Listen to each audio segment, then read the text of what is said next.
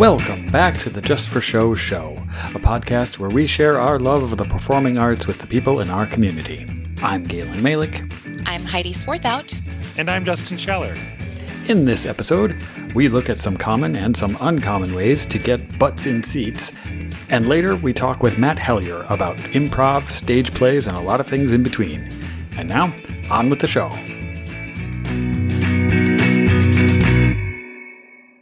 Oh, you must be Nikki. That's right. I'm the stage manager. Hi, I'm Pat. Um, I'll be replacing the Oh, actor. pleased to meet you, Pat. How are you feeling? Uh, fine. How's your spleen? Is that my, my spleen? The previous actor playing your role had to drop out of the show due to a sudden spleen ailment. So did the actor before that. Spleen ailments? Yep. B- both of them? Yep. Good luck, Pat. Pat, so glad you're here. Oh, let's not waste any time. Tonight, we are starting with scene three. Let's have you uh, standing next to the chair for this. Uh, oh, uh, here? Yes, perfect. Uh, now take it from the top of page 18 whenever you're ready. Okay. Who could possibly afford that? Let me stop you right there. Not bad. Not bad. Let's try that again, but this time, say the line like you really want an answer to the question. All right? Uh, okay. Whenever you're ready. All right. Who could. Hold on, hold on. I have an idea. I want to try something. I want you to deliver the line like William Demarest. I'm sorry? William Demarest from the Great McGinty and Sullivan's Travels. He played Uncle Charlie in My Three Sons. I want you to try the line again and channel your best William Demarest. Can you do that? I, I don't actually know who that is. Uh, just try it anyway. Whenever you're ready.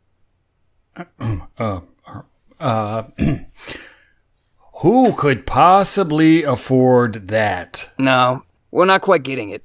All right, this time, sing the line. Did did you say sing? Yes? Are, are you sure? Yes. Just make up any tune you want. It's fine. But I want you to sing it, okay? O- Okay. Uh, who could possibly afford that? All right, that was terrible, wasn't it? Well, I. It's okay. Really? Now, I have a question for you. What is the first word of that line?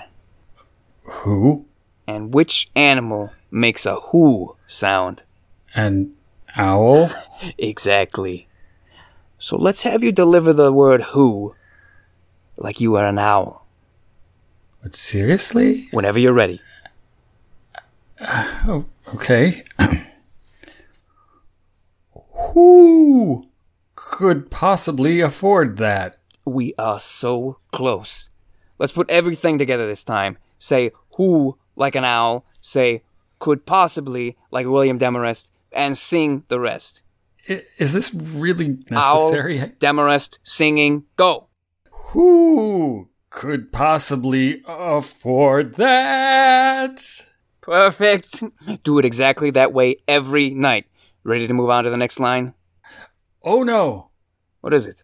Oh, I, I think it's my spleen. Oh, oh, my spleen. Oh, oh, sorry. I, I have to drop out of the show. Damn the luck.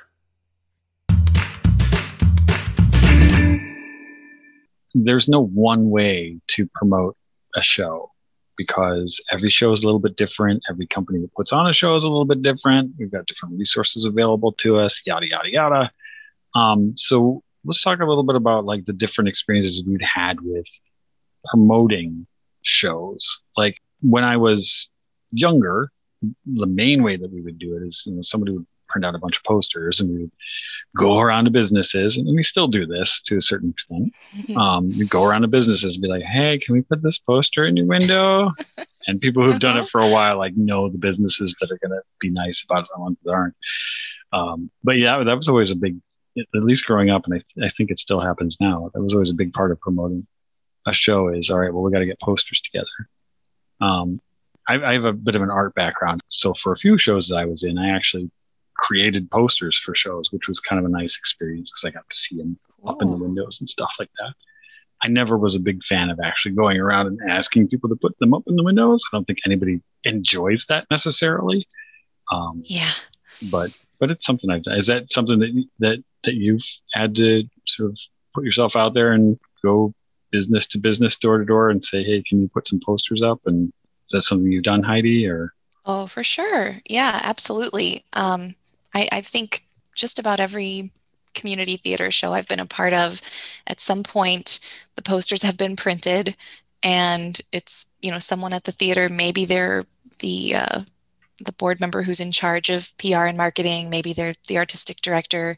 Maybe it's your director, and they've got the stack, and they're like, "Will everybody take a stack?" And you know, um, and just you know get these up anywhere you can. And depending on the type of show, you might think about where the posters are going to go, where, where they'd be most effective. So if you're doing something that's, you know, historical or sort of a classic, it's like make sure you get them in all the local libraries because, you know, that's going to go over big there. Um, and if you've got something that's, you know, maybe a little bit edgier, you know, the adult uh, establishments, you know, the bars and coffee shops. of course, Heidi's like going to analyze where the best places are for these posters. Yeah. One hundred percent. Well, see, What's I going to yield the most results? right. You know, you you've got an art background, Galen. I've I've got a little sales and marketing background, so I can't help but think about um, about that. So, yeah, um, hanging posters is definitely uh, still very much a thing. Yeah. You know, and and trying to have artwork that's consistent and recognizable across the board. So it's the art on your poster matches the art that you're using in other print materials or what you're putting online. Um, I think sometimes, you know, that's where, uh, to me, it's like it, it can fall apart if there's not maybe a somewhat consistent campaign um, for marketing a show. Sure. So it's nice. It's nice when somebody puts, you know, that kind of thought into it and you can look and say, oh, you know, that was really, they did a really nice job of promoting that show. Mhm. Um, but nowadays, I feel like social media is such a huge tool for promoting promoting a theater for an audition or you know anything like that, a, a fundraiser, and also for promoting shows. I have several friends, and I might put myself in this category too. I, I like social media. I don't hate it. Um, some people hate it, but they won't step away from it because, yeah, that's where all the theater stuff is happening. That's where all the audition notices are. That's where the show promotion is happening. Um, so I feel like that's that's really become a big element of marketing a show. I think you also want to have to think about geography too. So if I'm doing a show in St. Charles, does it make sense for me to be putting posters out in Mount Prospect? Yeah. You know, are are folks in Mount Prospect going to drive all the way out to St. Charles to see a show? Sure. Yeah. Uh, most likely not. And then, two to your point about social media, it's a free media. Um, you don't have to pay Mhm. anything. And so, in the case of being a, you know, not you know mostly nonprofit theater, it, you know, you don't have a lot of money to spend, and so when you're looking at ways to cut back, you're most likely not going to spend a ton of money on posters and postcards.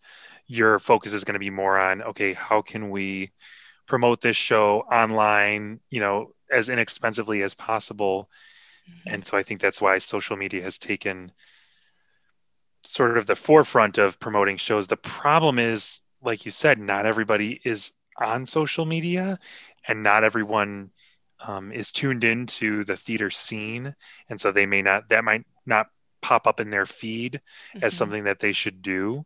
Um, and so while I see that it is a, a cost effective way to promote a show, it's not always reaching the entire, you know, group of people that may come to Yeah. to see your show. So there are just a lot of different factors that play in it. So I guess, you know, variety is the spice of life. You want to make sure that you have your fingers in every single pie of of publicity that you possibly can. Yeah, I think that's an excellent point. I hadn't thought about that before, Justin, that an online post of a show that's coming up for, you know, Albright or something like that on their home page or whatever it is is great for people who've already seen a show there and know to look for it. But a poster in a window I have, now that I think about it, actually walked past a business in a town when I was, you know, just going to get a haircut or what have you.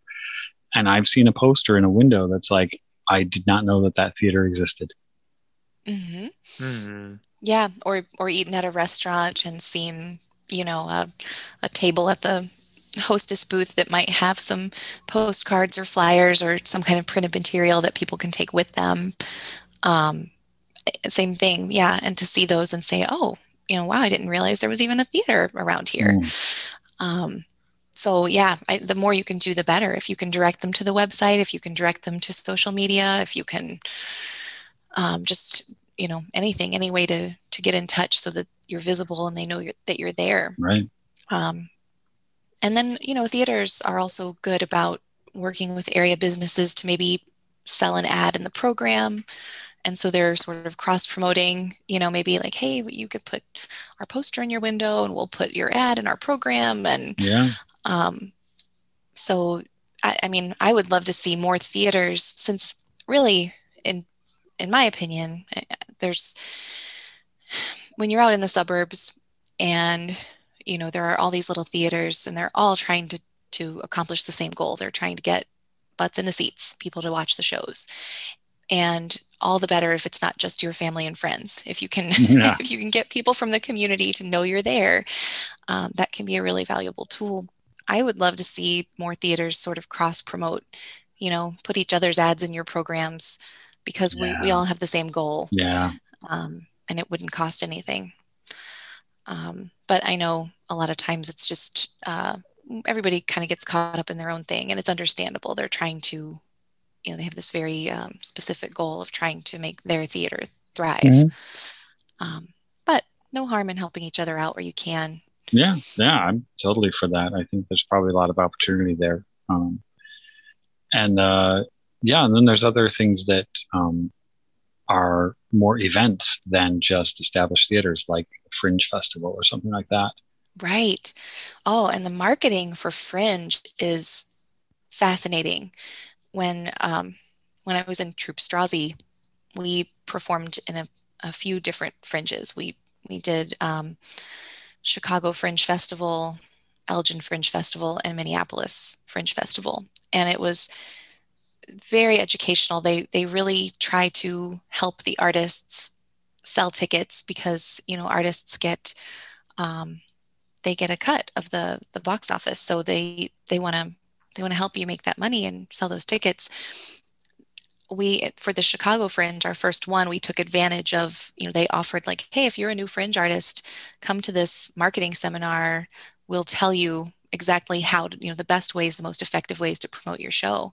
And they had all sorts of tools and resources um, one of the things that we learned is that if you could have something physical that people could take with them, all the better. So they're like, we know it sounds, you know, kind of old school, but if they can walk away with a sticker or, you know, something A with button. your a button. We did buttons. That's exactly what we did. We we did little little cards that had the show information and then we pinned a button to it with our logo.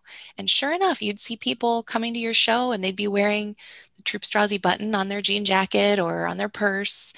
Um, and it was neat. But, you know, everybody was, people got very creative with the materials that they would hand out to promote their shows. Yeah. What do you remember from those days, Galen? Uh, Fringe Festival was quite an experience all the way around. But yeah, a lot of it was sort of getting the word out because it's this weird melting pot of a bunch of different acts all under one umbrella.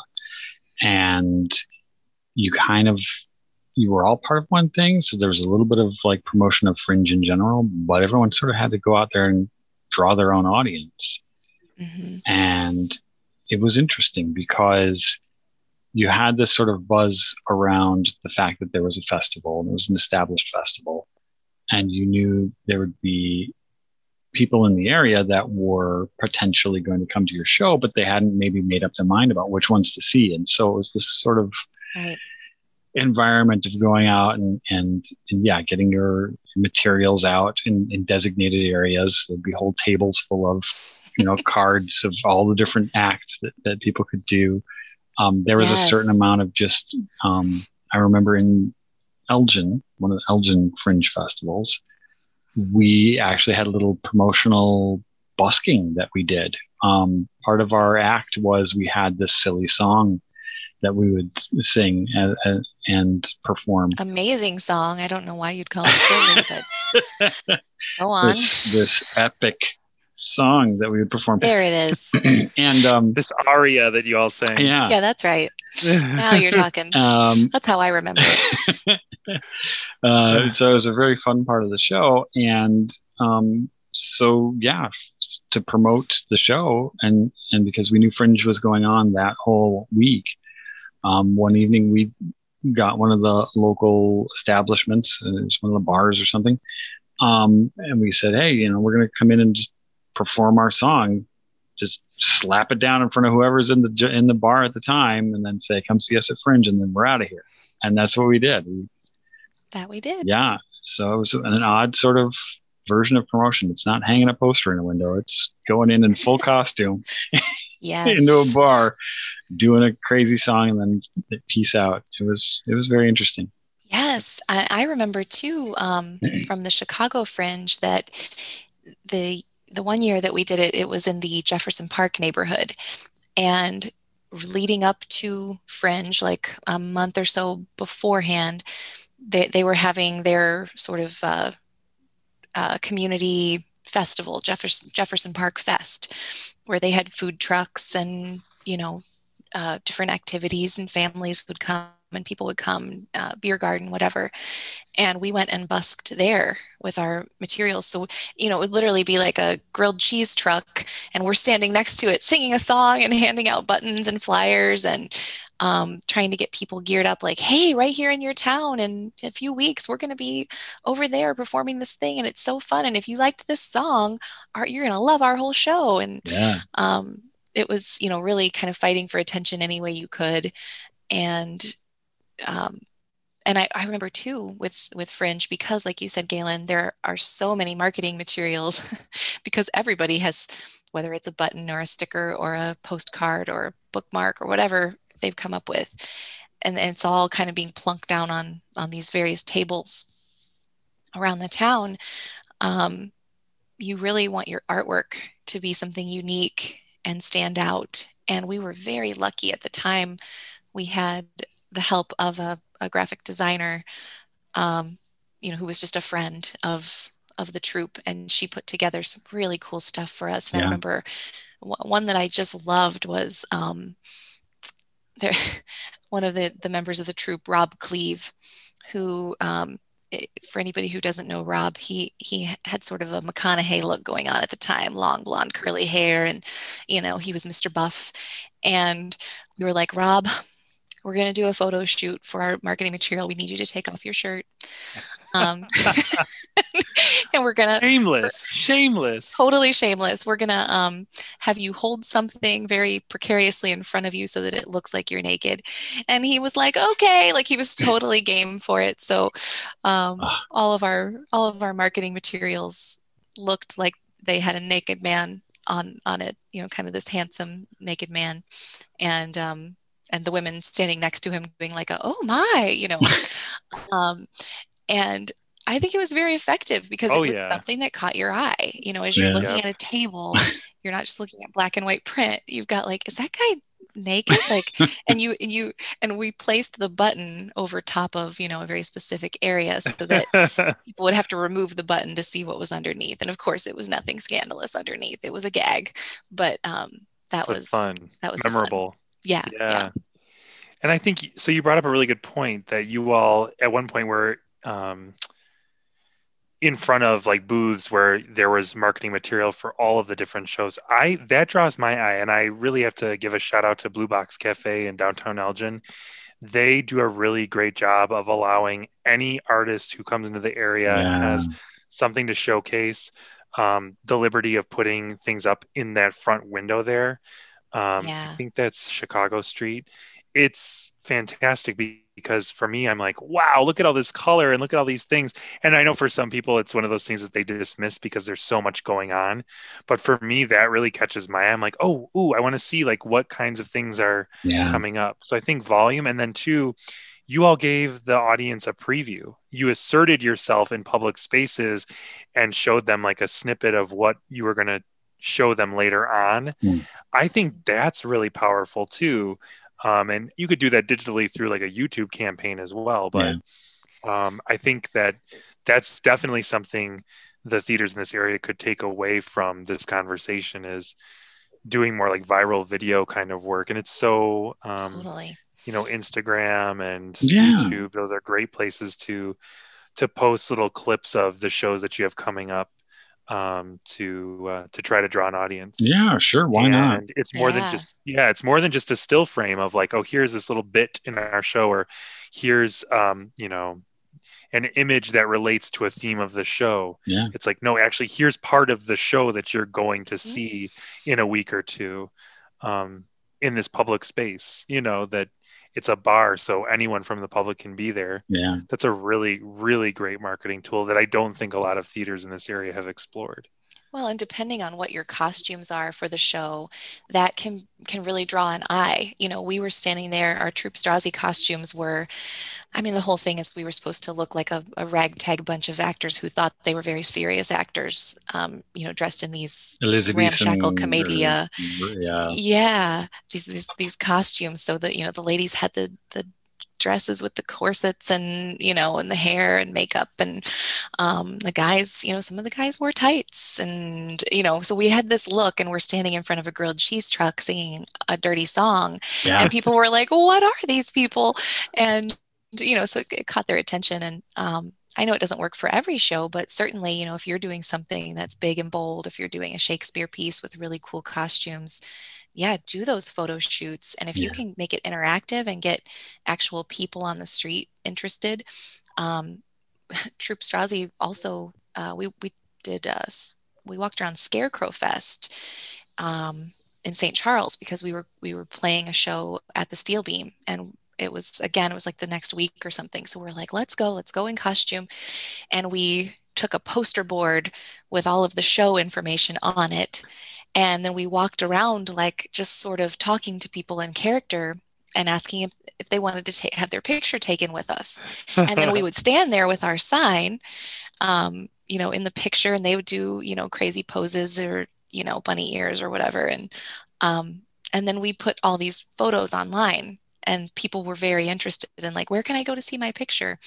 And not really realizing like you're totally helping us promote, our show. Yeah, yeah that's So, fantastic yeah it's fun Yeah, that's that's a great way to use live uh, get-togethers for promoting a show. I think uh, Justin, what you had mentioned about doing snippets of a of a play that that's going to be in a theater would possibly lend itself to something like social media, to where you could even do a very intimate little two-person scene or a bit of dialogue and just record that and put that up in social media and that might be enough to get people really interested in seeing what the rest of the show is about. Yeah.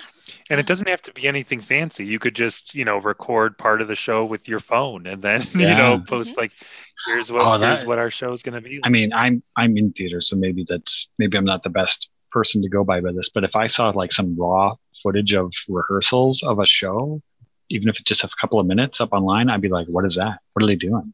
I mean maybe that would really yeah. I'd be really interested in the show i got to see a, Yeah. a snippet. Hmm even showing some of the like um okay wait can we go back and do that Yeah. again? And then you know what i'm Mhm. saying? Like that yeah if you could see some of the rehearsal process even along with the actual running of the show i think that that would really draw people into oh i really want to see what's what's going on here. Yeah maybe. Yeah.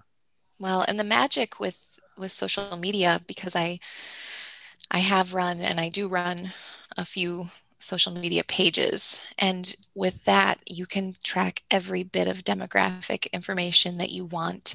You can do it for free like we said, but you can also throw a few bucks at it and make it an ad that shows up um, with anyone in within a certain zip code um, and a if you know your demographic, you know, you could say, I want to show this to, you know, 35 to 55 year olds and, you know, or whatever it is.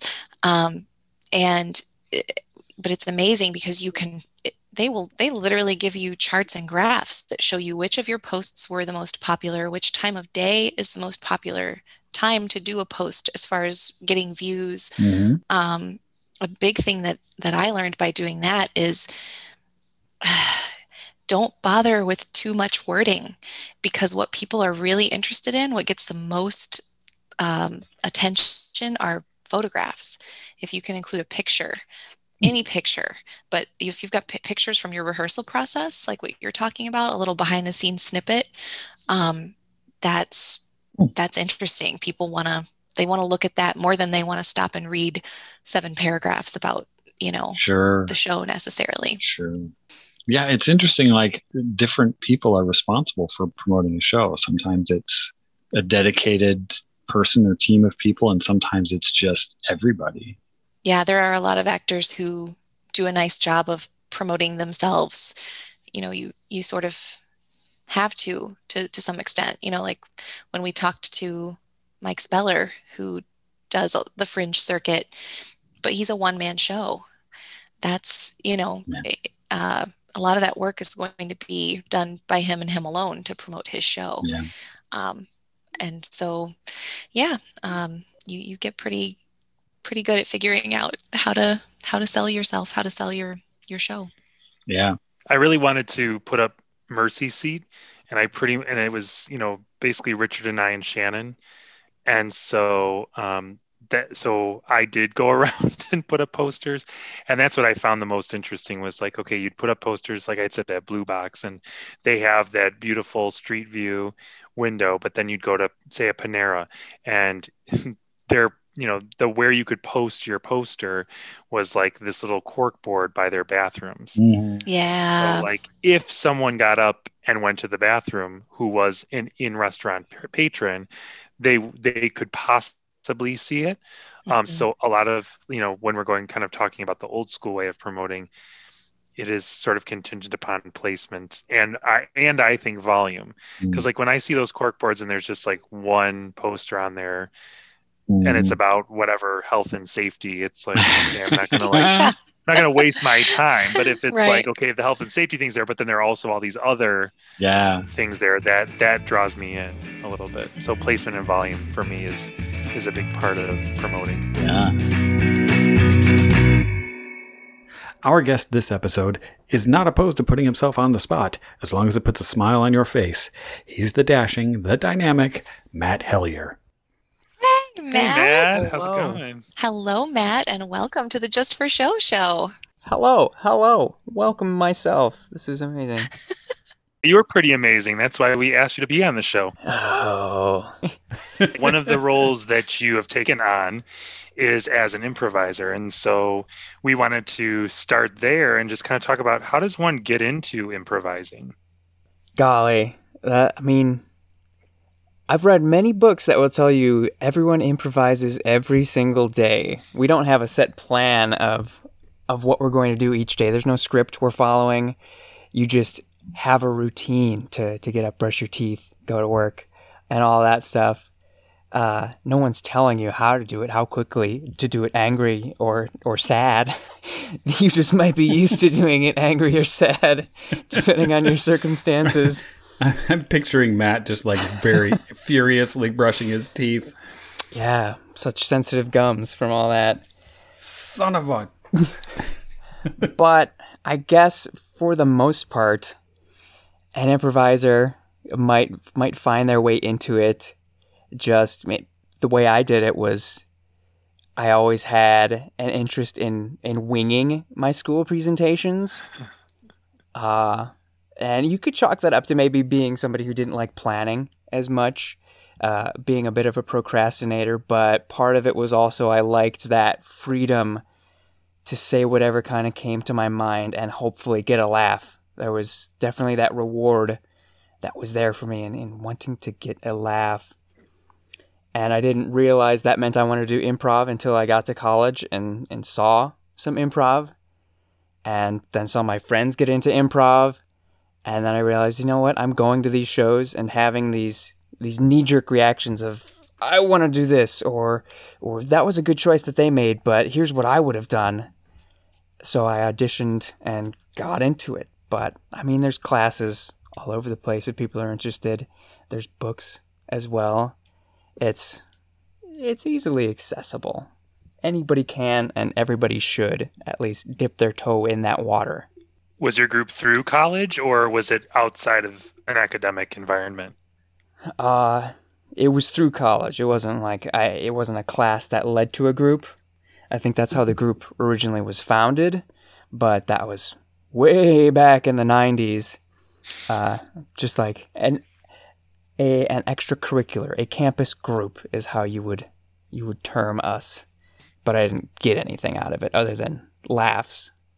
Do you work with those same people now? Are any of the is there any overlap between your college group and then the group that you work with now out in Crystal Lake, right? Well, I know you perform at the Raue. Right, uh, a couple different groups actually, uh, Crystal Lake and in Libertyville, and actually yes, at at the moment not as much. I, I did formerly perform with someone who was in the group prior to me ever being. How do I want to phrase this? Someone who was a senior, you know, Jess. Jess was a senior when I was a freshman at Carthage, so I saw her perform before I was ever in the improv group. And then I was in the improv group. We hadn't officially met. I just knew her as somebody who had done improv.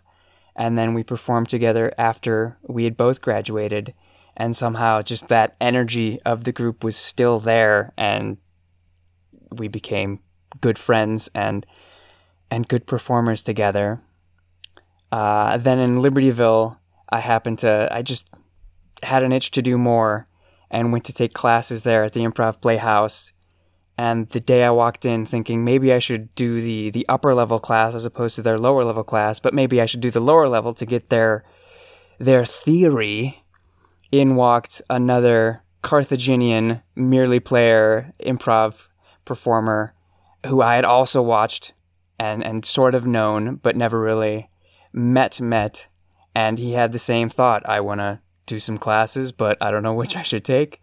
And i don't know improv magic led us together and we performed for a good couple of years there in libertyville before he had to move.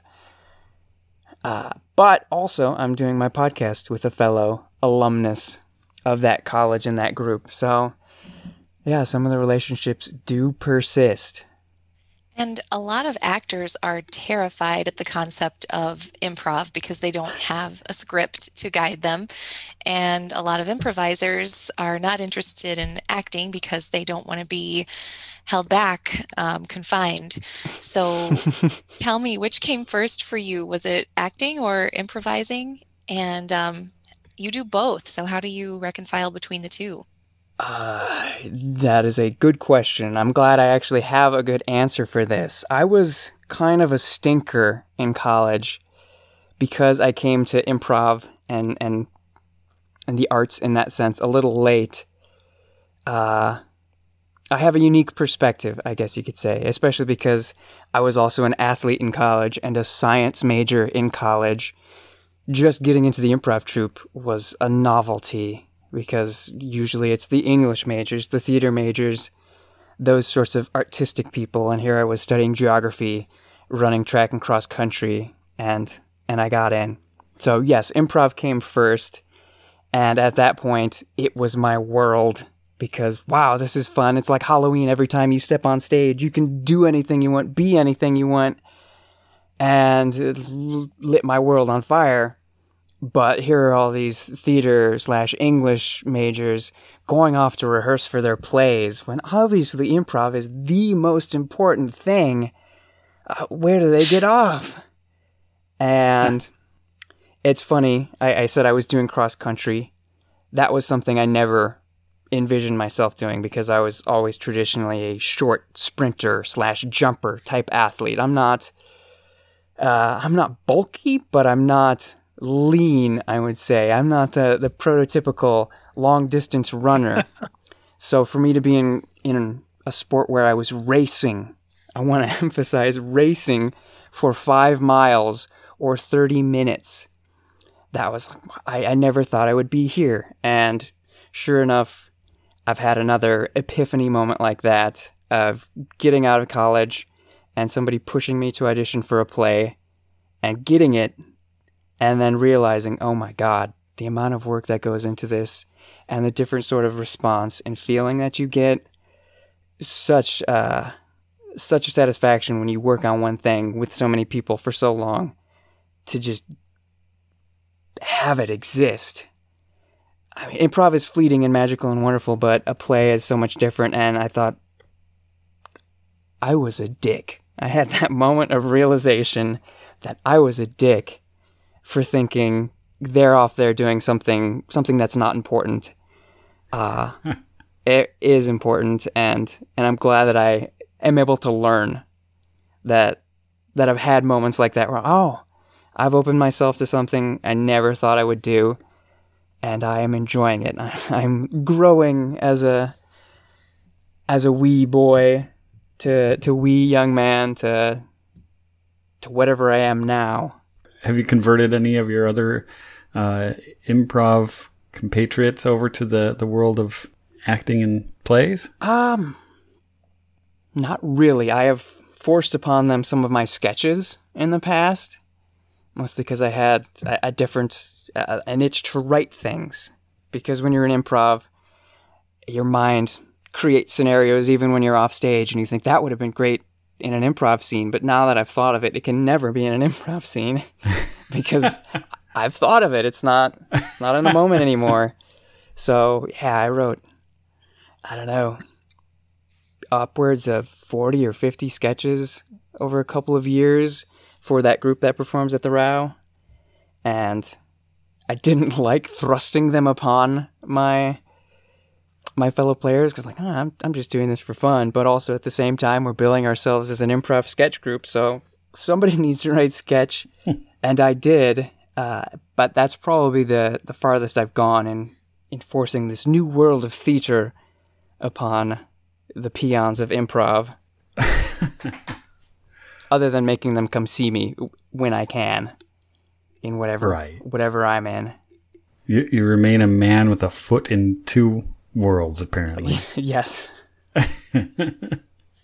so for those of us who haven't done a lot of improv work and things like that, um, you know, obviously, like you were saying, that there's not a script that you follow Mhm. when you're going to put on a show, but there's got to be some preparation. What sort of preparation goes into a show, or is it is is it mostly the sort of like the classes you were talking about and games and just making sure that you're sort of limber and ready for the show, or is there other prep that's involved?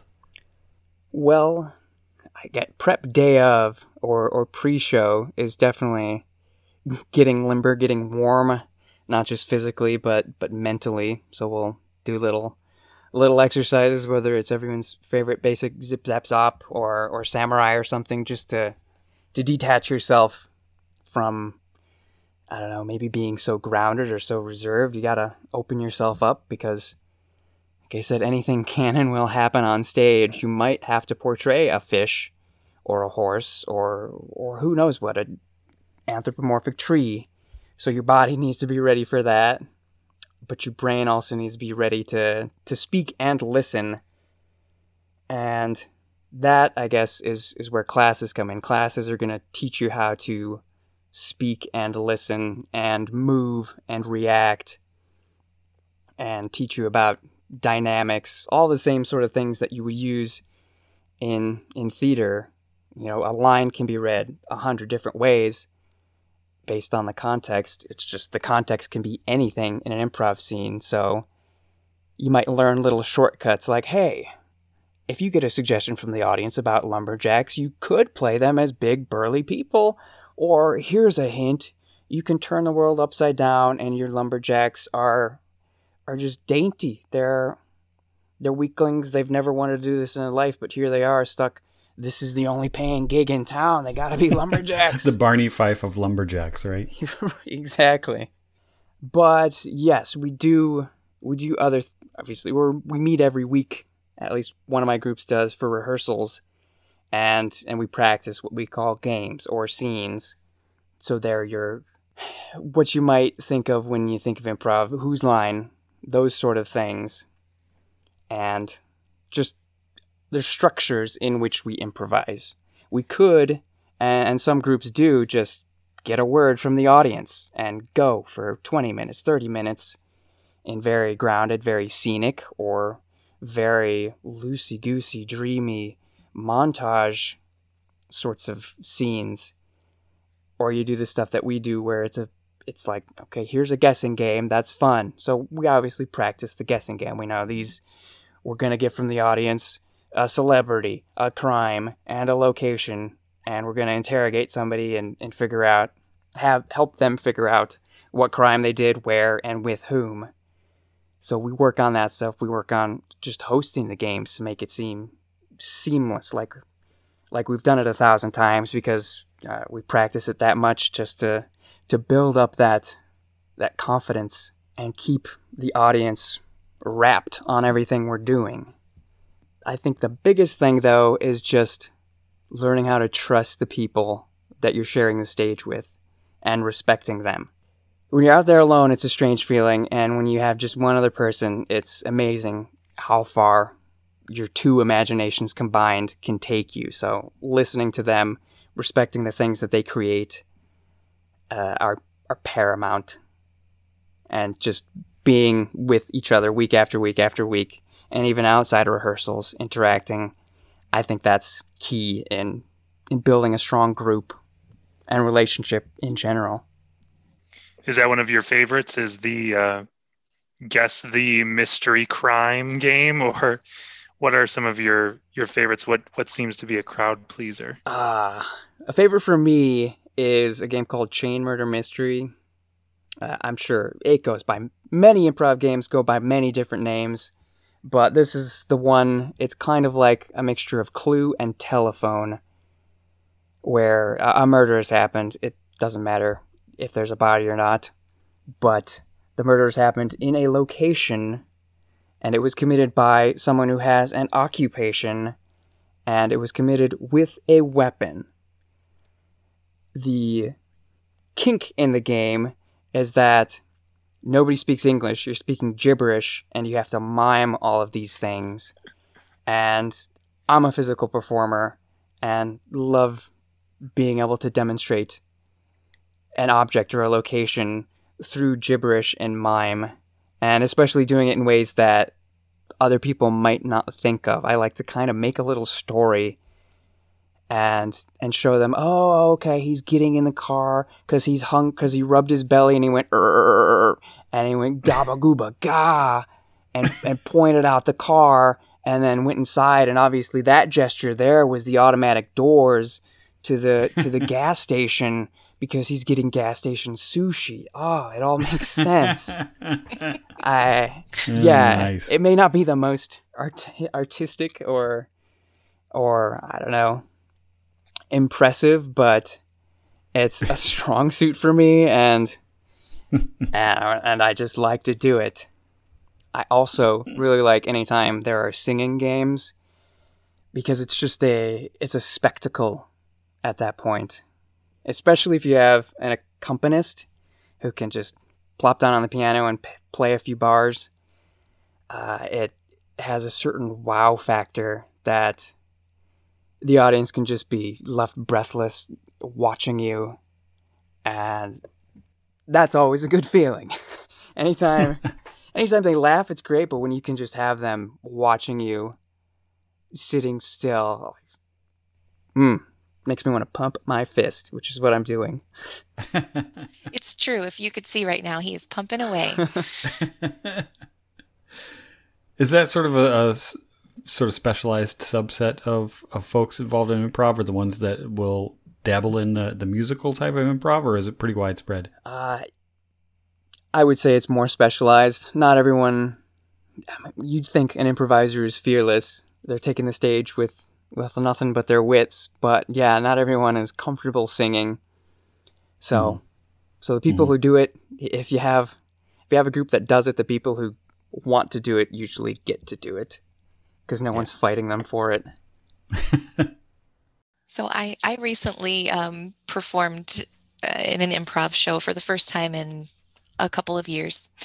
And I heard some advice from the guys that I was playing with who um, the advice they gave was something that I've heard several times from improvisers, which is, you know, we're all here to make each other look good. Just remember that. Mm-hmm. You know, you're not trying to pull focus. Nobody's trying to be a star. You're you're just trying to support the other people there. Um, what are some other pieces of advice that you have for somebody who's stepping on the, the stage and being really vulnerable enough to do something um, like improv? Hmm. I'm going to go to something that was taught very heavily in classes I took at the Annoyance in Chicago. Um, at one time, there were three great improv theaters in Chicago. Pandemic and, and other issues have kind of changed that, but usually the hierarchy was Second City, IO slash Improv Olympic, depending on how old you are, and the Annoyance. And the three schools were kind of described as Second City being narrative based because the people from Second City are the people who end up writing for Saturday Night Live. They're developing stories. Uh, so they're the head of improv. IO is the heart. All their improv is based around character interactions and and having relationships. The annoyance, uh, I don't remember if there was a body part associated with them, but if, it's probably so, the fist, right? Uh, yeah, something rude. Yeah. because the annoyance just says, forget all of that. We want to have fun. And yeah, you do hear often in, in improv books or classes, make your partner look good. The annoyance says the way to make your partner look good is by taking care of yourself. Mm. And you might think, oh, I don't want to be rude. I don't want to be selfish. But if you make a big choice right off the bat, if you say, boy, that was a good meal, and you rub your belly all, all big and loud, your scene partner knows exactly who you are and they have something to bounce right off of. So just yeah, if you if you focus too much on making someone else look good, you might forget to take care of yourself, and you need to take care of yourself. Especially if your scene partner is also thinking about making you look good. It it becomes a problem where both sides, and this is true in relationships too, in the real world. Yes, I was just thinking that. Uh, this is uh, brilliant advice. When two parties are too polite to each other. No, I defer to you. No, I defer to you. It's it's the classic where do you want to go to eat tonight? Where do you want to go to eat tonight? Nothing gets accomplished. Both people get frustrated. It's not entertaining. The same thing that happens in relationships around the world can happen on stage if you say, "Oh no, you can make the big choice." No, you make the big choice. Somebody has to make a big choice, so you might as well make it you. And if if both players on stage are like, well, I'm making a big choice and I'm going to hang on to that, you're going to be fine. You'll you'll trust each other. You can bounce off each other. You just as long as you don't have an ego, make that big choice and and it should be smooth sailing from there. Because you're working so extemporaneously, um, I'm sure there are nights where not everything is gold. So, can you talk to us about a night that maybe you started low and then just ended high, or maybe even a scene that you were in where it wasn't going so well and you found a way to to save the day? I absolutely can. Uh, I'll just pull from a recent scene I was in a few weeks ago. We were doing a game called Foreign Film Dub, which features four players, two players on stage, completely mime everything, and two players on the sides of the stage are providing the voices as if you're watching a film in a different language that has been dubbed over by native uh, native United States speakers. So the people on stage, I mean, everybody has a tough job in that game, but the people on stage, it's hard to figure out what makes things interesting or funny because you don't have you don't have full control uh, of your performance. Someone else is providing your voice, and even though you might have an instinct to do something or say something, you can't. You're just relying on them, and and they're relying on you to do interesting things with your body. And I can't recall exactly what our suggestion was, but this game frequently takes a turn like this where you find one thing that is funny. Once you find that one thing that's a little off, a little odd, a little quirky, that gets that giggle from the audience, you go back to it and you make it bigger and bigger and bigger. And on one occasion, I remember it was it was sort of stepping over these chairs that had been arranged as if they were a wall, uh, but they're they're, tall, they're regular sized chairs, I guess. But for me, stepping over them right up between my legs, it's a it's a difficult feat, and and so my voice is having me do it again and again and again because if the voice discovers something that's funny, the audience wants to see them do this. They're gonna say, "Oh, let me let me go back over there just one more time." Oh wait, I forgot. Just one more time. Uh, but I guess no, I'll, I'll come out and and and reveal the the one from a few weeks ago because that's what I started with. Uh, I was Shrek. I think our suggestion must have been Shrek, and somehow we we made the beautiful nine o'clock adult show discovery that Shrek's penis talked to him. I think there was a bad movie that came out just like that a couple years ago. Yeah. So obviously I, I I must I am compelled to then haunch over and and put my hand next to my mouth and I'm not you I'm not saying the words but my voice is providing the words directed towards my crotch and also providing the words coming back from my crotch and we just we just hit that again and again and again because that's that was the weird thing that we found. We said, okay, that's that's what's gonna make them laugh. It was a regular scene until we discovered, oh, Shrek's Shrek talks to his crotch and it talks back. That's what this scene is about now. Uh, yeah, sometimes Does it have an odd Scottish accent like Shrek does, or it it, uh, it did. It was a very wee voice, but uh, once we found that, you know, it was, it was an okay scene until then, and all you need to do is find that that moment that draws the audience in a bit or pushes them back as they're laughing, and you say, okay, that's what we need to hit that again and again, make it bigger, make it more extreme, more absurd.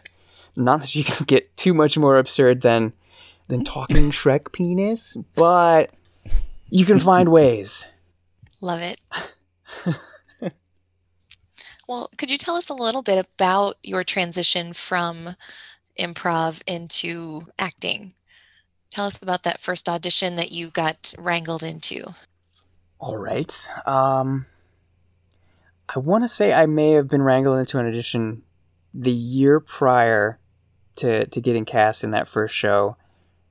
Uh, a show at the Woodstock Opera House. Um, it's the show where the guy sits down and, and the record's playing and stuff's happening all around him. You guys know it. the drowsy chaperone? Yes, the drowsy Oh, chaperone. hey. See, I knew. Thanks, I knew someone would know it. Yeah, I'm, I think I auditioned for that and just like, oh, I'm free this night. I may as well go and see what happens. And nothing happened. Uh, but then the next year, again, my good friend Jess Smith said, "Matt, here's this show: Vanya, Sonia, Masha, and Spike. I, I know all the doy white boy actors in the county who are going to audition for Spike, and you're the only person I know who could realistically portray Spike. Who, for those who don't know, the uninitiated." Spike is a boy toy who spends much of the show running around in his underwear. Uh, so I'm- I'm thinking, Jess, how do you know this about me? But she said she was auditioning as well, which which helped me. If I'm gonna go do something I'm I'm not as comfortable with, it's good to have that safety blanket there of someone who's done it before mm-hmm. and who I performed with. And at that point, I had done a bit of sketch. Granted, it was pretty much my own sketch, so it's hard to say I was able to memorize lines well when it's my own words. It's easier when when it's your own words Right. but I don't know. I found the thing that made it click most was just to be comfortable in taking risks. It's something you have to be comfortable with in improv, and in the audition, I was reading a scene as Spike, and there were chairs set up as a couch, and I just sort of stepped up the couch and like my body was a wave. I just stepped over the couch and sat on it. Cause again, I'm a physical performer and, and taking that risk to do that, the director later told me, like, dude, when you did that, that was a spike move. uh, yeah, it was about being comfortable to to do that for the audition anyway. Right. And then once I was cast, I was like, wow, this is this is about to be something different than I've ever done before. But golly, I, I don't know. I just trusted my instincts for the most part because at, once I had the lines, I, I felt like I knew who Spike was and could could react as him. And yeah, I think that improv just helped me discover a whole lot of things. Like Spike, famously, does a reverse striptease. Because that's how intelligent he is. Uh, when he when he comes back to the house with all of his clothes off, his his lover says, "Why don't you do the reverse of a striptease?" And he takes it literally. Uh, but I just remember after doing that, uh, sitting on the table, and everyone's gone except Spike and Vanya, who uh, I don't want to. I don't want to out Vanya, and, and I don't want to spoil the play. But it's it's heavily suggested that Vanya is homosexual and into Spike because he's a fine young boy toy. uh, so we got to play with that dynamic, and for whatever reason, I just almost like a like how corgis shake their butt. After I had slipped my clothes back on and I'm sitting on the end table, I look over to, to Vanya and I give that little that little shake, that little shimmy. Just give it a little wiggle, man. Give him a little wiggle. it's not in the script, but it's something that I felt like this this is something he needs to do. This is something he would do. It's almost something I would do. So yeah, it's about finding yourself in the role, maybe, and amplifying it. Yeah. Is there a particular like type of uh, play or genre of, of, of play, like uh, farce or musicals or anything like that, that you are sort of drawn to more than any other? Ooh, I do like a good farce. I think probably the first play that I saw that actually made me interested in, in theater, like, wow, those people, those people are cool, was in high school. The company from Navy Pier came out and did a comedy of errors in our high school. Uh, Such a good one. and they had instead of you know actual weapons, they had little cocktail swords as their as their stage weapons, and just the the that has some good buddy buddy comedy aspects to it too. So I appreciated that. Wow, they're making people laugh. Meanwhile, my friend was next to me sleeping, and I'm thinking, "You're missing something awesome. What's going on?" Oh, and yeah, I don't know why I didn't do anything with that uh, at that time, but I think I was just a naive high schooler who thought if they want me, they'll find me, they'll ask me. Surely, the the the drama teacher is is scouring the halls looking for talent. Yeah, yeah, exactly. Obviously not, but that was that was a moment of this is something that's cool. And uh, I, I probably like farce most because, again, it does have that element of physical comedy, which I love. Yeah, speaking of physical comedy, um, I got to see your performance in Silent Laughter, where, you know, we've talked about this play. I feel like it's come up a, a couple of times in the show. And at some point, we're going to talk to Craig Gustafson, who directed it Mm. at Wheaton Drama. Um, but could you talk a little bit about what it's like to mime an entire performance? Like nothing else I have ever done and probably will ever do again. Yeah, that show, I had to commute an hour to get there each night, and it was worth it a hundred percent. Silent Laughter is is a stage play that is a silent movie. So we had a 16 year old kid playing piano the entire time. Craig got different pieces to, to play with with everything we were doing on stage. And what we were doing on stage was anything you might see in a Buster Keaton, Charlie Chaplin movie, running around, chasing each other, hitting each other, kicking each other, falling over, tripping, rolling, going by on roller skates and bicycles, and yes, eventually ending in a pie fight. Awesome. The difficulty uh, is when you're an actor, you're used to hearing a line as your cue. When there are no lines being uttered, that changes everything. And, and also, how do you how do you learn a script with no lines? It was almost entirely stage direction, the entire script, but it did have little uh, screen cards because, like a silent film that has has captions, we were projecting on the back wall of the theater words when any time anytime a character needed to speak, and any other time it was just projecting a backdrop, a scenic backdrop. But thankfully, Wheaton Drama has cameras and little television monitors backstage that you can watch and, see because you couldn't always see just from the wings what was going on. And I don't know, it, it just became like muscle memory that, oh, somebody just ran off that direction. That means I need to run on in this direction or, or creep on like the villain I am playing on high tippy toes while the villainous music plays. And I needed needed to take this long because the song's to go that long and I need to end up here because that's where this person's going to stop.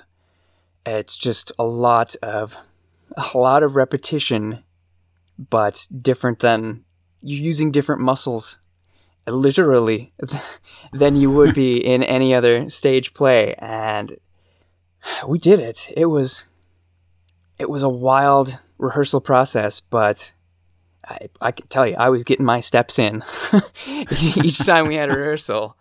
But it was an unreal process and, and something I am so glad I got got the privilege to do because it was just so indulgent of things you don't normally get to indulge in and just wacky wacky exaggerated because you're not you're not saying any words so you need your scowl to be larger than life. If you're going to try and mac on on the hero's bow, you need to stick your tongue out extra big because the people in the audience need to know you're a vile, slippery man. Mm. And yeah, that, I got lots of comments like, "Wow, you stick your tongue out pretty far." Well, I'm supposed to. I'm supposed to look like a creepo. Gotta do it. You can't get the compliment of "Wow, you memorized all those lines" when you're in a silent play. Yeah. oh, you great costume. Yeah, yeah, exactly. Exactly. So the the roles that you mentioned, Spike and this very sort of physical role, these sound like this sounds like a young man's game as far as what you've been involved in in theater. If I were on the board of a theater or if I were proposing to direct something, I wouldn't take it for granted that I would have someone like you auditioning in a community theater space. And maybe that's just my bias, but I mean, the the auditions that I've been at have been, you know, sort of, you know, an older set and a less dynamic set, and, and I'll probably get emails about this because what are you talking about? Um, but uh, I, I don't know. I'm just curious if you if you thought the same thing from your perspective when you go to auditions. Do you look around and think, oh, I'm the young guy, or or what do you think about when you're at auditions? Huh. First thing that usually that, that creeps up, the first feeling is that I'm an outsider because all these people know each other and they've done shows together before and Oh, and I'm new to the game still. I've got I don't know, maybe 10 shows under my belt and they've been doing stuff together for years. But yeah, depending on the show, I'll, I'll look around the room and I mean, for Vanya, Sonia, Masha, and Spike, the guys who were interested in playing Spike were generally pretty young, although there were only a couple of us there. I think there were three three guys. Uh, and then I look at a show like Over the River and Through the Woods, which features two sets of grandparents, so obviously that's skewed an older crowd. But just Yeah. seeing the the vast difference of people out for those grandparent roles versus people out for the two young people roles. It Hmm. was a chasm. I, I think I may have been the only person reading for Nick when I auditioned for that. And there was, uh, I don't know, well into the teens of the older generation looking to be my grandparents. And, and I don't know, maybe it's just the people saying, I want to do this show. My heart's set on this show. Or, Sure. or this is the show we did five years ago, so it's time to do it again Right. and, and you get the same crowd coming back for it. I don't know. That's still stuff I'm learning, I guess. Well, and the great thing about your background with improv and and building these characters and the characters characterization, the fine tuning of the details, it's also offered some opportunities to you to play maybe a, a stretch of a character, a character who is a little older than you or a little younger than you. Um, you know, you were in a play like Skylight where you played the 17 year old son and Yeah. then you know uh, you were also in the long christmas dinner where you got to play you know somebody who was uh, quite a range of ages um, so do you think that that is sort of a an extra tool in your toolbox that you can stretch in different directions as needed I do think so. Yeah. Um, being on stage in improv, we're, we're used to having a couple of characters just in our back pocket in case we need to reach there. And sometimes they're just a little too, I don't know, stereotypical. Everyone has an old character that they can go to or a southern character that they, that they can go to. But when you can take that character and then put lines in their mouth and, and fine tune them, then yeah, it becomes a bit easier to make the transition. And as you say, at Long Christmas Dinner, you actively see the characters advance in age until they die on stage and sometimes come back as as younger people. So that was an interesting challenge to to just embody that that aging process. But again, I I got to sort of do it with the physical performance and if the vocal performance was there, then that was just a, a cherry on top. that's good that's a good impetus for you to show up at all the auditions whether they look like they might be in your age range or not who knows Right. Put some gray in my hair. We'll we'll get there. In improv, have you turned to characters more than once? Yeah. Um there are certain characters that I will revisit. Uh I guess they're just good to have where where some performers might might come out and play themselves and I'm guilty of playing myself an awful lot. But like in the interrogation I, I, I referred to so so long ago where you're interrogating somebody because they committed a crime with a celebrity in a certain place. Usually, the person being interrogated might just, you know, they'll be a bit standoffish. Oh, I didn't do anything wrong. I'm not a criminal. And the last time I got to do it, which was the first time in a long time, usually I'm the, the person interrogating them. But since I was the interrogated, I took the opportunity to, to again turn it on its head kind of like I talked about before. Instead of being a a bit of a fearful or angry person being interrogated, I would I brought my pompous guy to the interrogation room, and it just made a fun dynamic because obviously the coppers interrogating this guy are just going to get amped up and angry because he's being aloof and and just so so curious and casual. And if i committed it on on pluto then you know it was premeditated.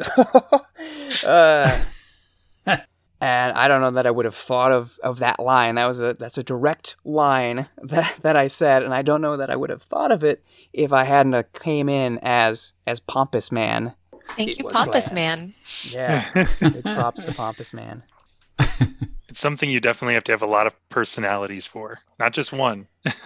yes And another hat that you wear is being a podcaster yourself. And so, where did the birth of that come to be? Ooh. Easy answer is is the pandemic and being being without an outlet for creative expression because theater and improv pushed the big pause button. Slightly longer answer was my college improv troupe started a a yearly 6-hour show when I was still in college. like the last Friday of the year before finals, we would have a six hour variety of show of improv, stand up, music, whatever we could fill the time with. And obviously, last year it couldn't happen, but they decided to do digital submissions. So I recruited some people from the old college gang and we we did there's a game called Fiasco. I hesitate to call it a board game. It's almost like if you took Dungeons and Dragons, took out everything dealing with Dungeons and Dragons and just kept the the scenic interplay, the role playing aspect of it, and and it didn't have to be about combat or anything. It's just okay. The scenario here is Hollywood, 1970s, and you you figure out relationships based on a certain play set. And we filmed like three hours of that, and I cut it down to three minutes and submitted it, which was a task.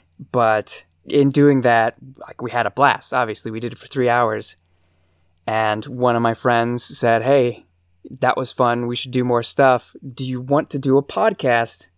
And I thought, well, I don't know much about it, but I bought this mic here because it, cause it was on sale at some point and I haven't used it, so sure. And the inspiration, we battered around a few ideas like we could do a podcast on bromances and find good buddies throughout history and, and pop culture and just do a deep dive into that but that would have required research for each episode.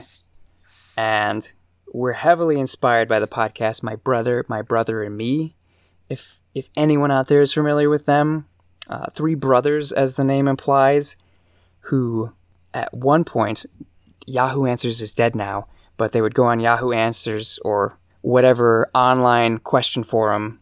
They would take the questions and they're selling themselves as advice experts. So they take the questions and, and give quirky advice. And we thought, well, we like them so much. What can we do that's not completely ripping them off, but still somehow similar? And we struck upon finding internet reviews and reacting to them and almost taking them as improv suggestions. Because internet reviews can be weird. A lot of them are straightforward a lot of times people might try to make a joke. We're not necessarily looking for either of those. We're looking for the ones that, like an improv scene, at one point or another, take a turn or something sticks out as odd. And then, like I say, we find that odd thing and we hit it and we hit it and we hit it. As a quick example, I recently found a review for a camp stove. And these people left an Amazon review that said this works perfectly for our self built off the grid cabin. It's. do I need to say any more? They're leaving right. an Amazon review. How is that functioning? Did you get it delivered to your off grid cabin? Or why do you care to leave the review? Just a whole lot of questions that we had based on that. And, and trying to envision what their life must look like as the, the Amazon truck bumbles and barrels down the, the unpaved road. Uh, so we've been doing that almost a year now because there's a lot of internet reviews out there, and and we have a lot of content to to easily create. It's a very clever concept and a very funny show. Would you tell our listeners the name of your podcast I and uh, how they can listen to it? That podcast is reviewparty.com. So clever, we know. Even more clever is our website, reviewparty.com. Dot com, where you can find all the episodes as well as any any platform you want to listen on, you can find it there. And I don't know, check out the blog, which is sometimes comedic, sometimes just informative. And that's reviewparty.com spelled out. Spelled out, yes. Thank you. that's how we roll. I love it. That's great. Is there anything that we didn't cover tonight that you wanted to tell us about? Oh, gosh, I should have, I should have come prepared you you didn't ask if I auditioned for anything recently. You, Heidi, already know that I did, and I didn't get cast. and I read your email wrong. It was yeah. so embarrassing because he literally wrote me that he auditioned for something and didn't get cast, but my mind couldn't like absorb that information because I thought that. for sure I couldn't. And so I congratulated him because I totally read it as he he auditioned and he got it. And um like yes, that You're only off by like 180 degrees. You know? And so then he very sweetly wrote me back and corrected me and i went back and reread it and i was like i can't i just couldn't even i couldn't understand them not casting him. I get it there's a lot of choices. Auditions are hard. It's very hard being a director and making those choices but i'm a little biased matt's great. And so anyway yes you wanted to talk about your audition Uh, I mean, we just did. no, but that but that is that is true. We didn't sort of uh, point towards the future at all. What what do you have ahead of you, Matt? What what are you planning, or, or what would you like to do? Um, well, I'm glad glad to have auditioned again. It it was a strange thing. I, I checked on a Friday afternoon. Day was winding down at the office and saw oh this Sunday and Monday, which happened to be Memorial Day weekend, is when they were holding their auditions, and I thought that's either genius or diabolical. Uh, but I went and and I thought it went well. Nothing came of it. Oh well. I could hear the, the director uh, having those those quivers in his voice as he told me the bad news, and I thought, man, I've been there. Don't don't worry about it. It's fine. I feel bad for you right now. Uh, I mean, it would have been great to do it. Would have been another hour commute. Uh, Yeah, but it wasn't even like in my mind as a possibility for long enough to really get hung up on it. I'm just Yeah. glad that that things are happening. I haven't really found the next project yet as far as a play goes. Um, as it is right now, I'm glad that improv in Libertyville, in any case, is is back to two shows every weekend on Saturday nights, and we are potentially going to put together a solid sketch show that I'm excited about yay because that means I can either pull my old sketches out of cold storage or, or once again set the, the fingers to tapping and creating some new sketches. so people in the vaguely Libertyville area can actually see you performing uh, improv very soon. Yes, indeed. Every weekend. Yeah is there a time and place where people can catch you on the regular The Improv Playhouse in Libertyville, 7.30 family friendly, 9 o'clock not so family friendly. We should say, you can bring your kids, but we'll judge you. We'll play to the crowd that's there. Uh, we're smart. We're not. We're not just machines you push a button on. We we can read the room and see who's in it. Yeah. Excellent. And with any luck, hopefully we'll be able to pick Tin Woman back up because Yes. that was something that was in rehearsals when everything got shut down and it was just starting to get good, right? hmm Yeah, I, I feel like that would be a, a great project to to have people see.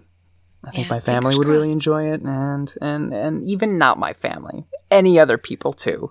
Everybody's family. Fingers crossed. Everybody's. uh, other than that, geez, I, I've got a, I don't know, a, a book I should get back to writing. So, so, so stay tuned on that. What's the story on that book? Uh, it is not being written right now. That's the story. the story in the book is about uh, people who live in a big giant tree. I guess it could probably fall into like the, the young adult genre, but I'm not really going for romancy stuff. It's just like that's the that's the type of language and scenario it's in. Yeah. Uh, yeah, people who live in a tree. So I've had to, and, and a tree that you can't get down to the ground.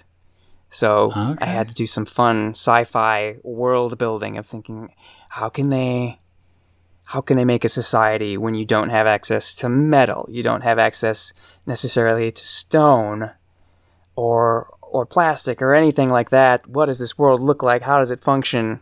Which was a cool, fun project in and of itself that I had to like dig into before I even started writing. Uh, and now that I've talked about it, maybe this is just the, the little push I need. The the spark has been relit, and I'll Yes. get back Get to it. inspired because we want to read it. It sounds amazing. Hopefully, hopefully. Well, thanks, Matt, for spending some time with us today. Thanks, Matt. You're awesome. Thanks, Th- Matt. This was awesome. Thank you. Until next time, love. Night, Have a great night. Thank you. You as well. And with that, I'm going to bring this episode to a close. But before I do, I'd like to thank my co hosts, Justin Schaller and Heidi Swarthout, for keeping those gears turning. Also, I'd like to thank Matt Hellyer for joining us today. Don't forget to check out his podcast, reviewparty.com. And most of all, I would like to thank you for listening. I hope you'll join us again next week when our guest will be Diane McFarlane.